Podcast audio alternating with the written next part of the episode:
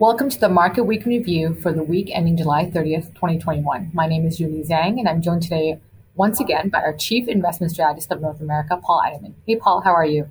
Very good. How are you, Julie? I'm great. Hope to see you in the office one day soon. On today's call, we're going to cover three topics the Q2 global earnings, China's regulatory crackdown, and the July FOMC meeting.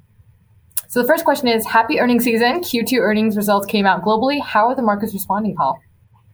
Well, yeah, I think a couple of things there. Uh, markets are responding nicely, so we're, we're, basically at or very close to all-time highs now on both S&P 500 index here in the U.S., but also nice. globally on the MSCI All Country World Index. And I think that's for a good reason because earnings have been coming in exceptionally strong globally. Um, in the U.S., we're about halfway through that second quarter earnings season right now and uh, earnings growth is through the roof. We're tracking almost 90% earnings growth right now for the S&P 500 index in the second quarter, which is shaping up to be one of the strongest quarters globally. And, and not only is the earnings growth strong, but the sort of magnitude by which the numbers are beating what the consensus thought just a couple of weeks ago is, is historically large as well. So that spread between results and what where the consensus was is right around 20 percentage points right now, which is four times bigger than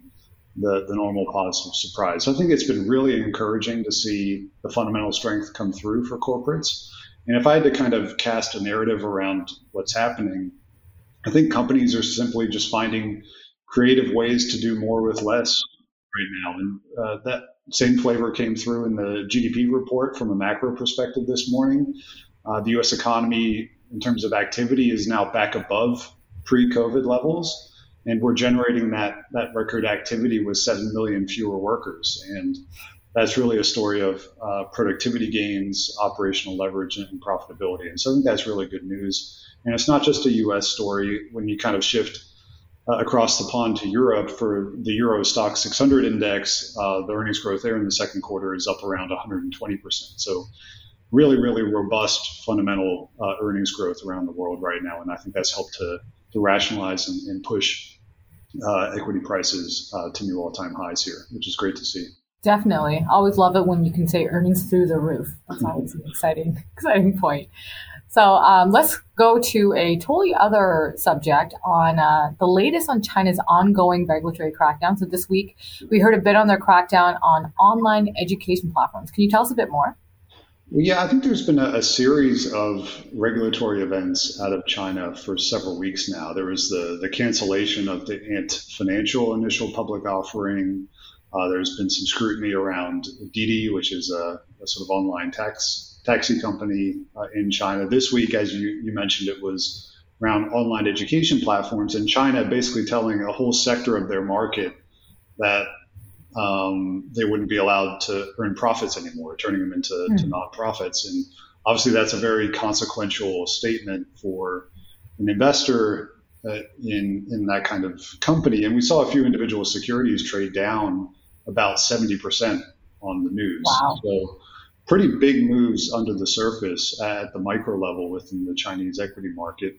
Um, a little bit of damage control late in the week, uh, sitting here on, on, Thursday in Seattle. There, there's some reports that Chinese authorities were holding meetings with some of the major global investment banks to kind of assuage their concerns about the developments. There was also a liquidity injection from the People's Bank of China. So, again, a little bit of damage control. But I, I think from our perspective, uh, talking with our experts on the ground in the Asia Pacific region, this regulatory theme looks likely to stick with us for some time and may continue to create some volatility around the sort of risk premium or, or, price that foreign investors are willing to pay for some of these securities. And, and, that's not to say that we're negative on the emerging markets, but I think it's an environment where uh, it makes sense to be sort of discerning about the types of exposures investors are taking in the emerging markets. And, and that should set up nicely for uh, sort of prudent active management in this kind of environment.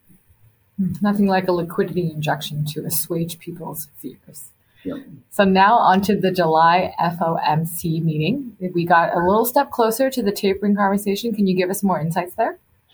Yeah, I think the, the theme from the Federal Open Market Committee meeting this week was progress, but not substantial progress. And, and that idea of substantial progress is what the Fed is looking for to start tapering their asset purchase program. So uh, their communication suggests they're getting closer to that decision, but they're not quite there yet. And when you kind of go through the tea leaves of what the statement said and what Jerome Powell said in the press conference, the, the key, uh, I think, is that they think in, in coming meetings, said plurally, they they'll have or be able to assess how much progress they're making towards their goals. And there's three Fed meetings left this year in September, November, and December. Again, with that guidance being plural, I think that the likely timing of that taper decision from the Fed should be right around the end of this year. And that's where our expectations were going into this meeting. So it didn't really move the needle for us in terms of being meaningful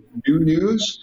Um, but again, the Fed just taking one step closer to that decision as the economy continues to recover here and make good progress in terms of uh, job growth and inflation being uh, close to their 2% target. So just, just one step closer. Got it. Well, substantial progress. Here we come. Yep. Thank you so much for your time, Paul, and for sharing your thoughts. Thank you all for joining us, and we'll see you next time. Bye.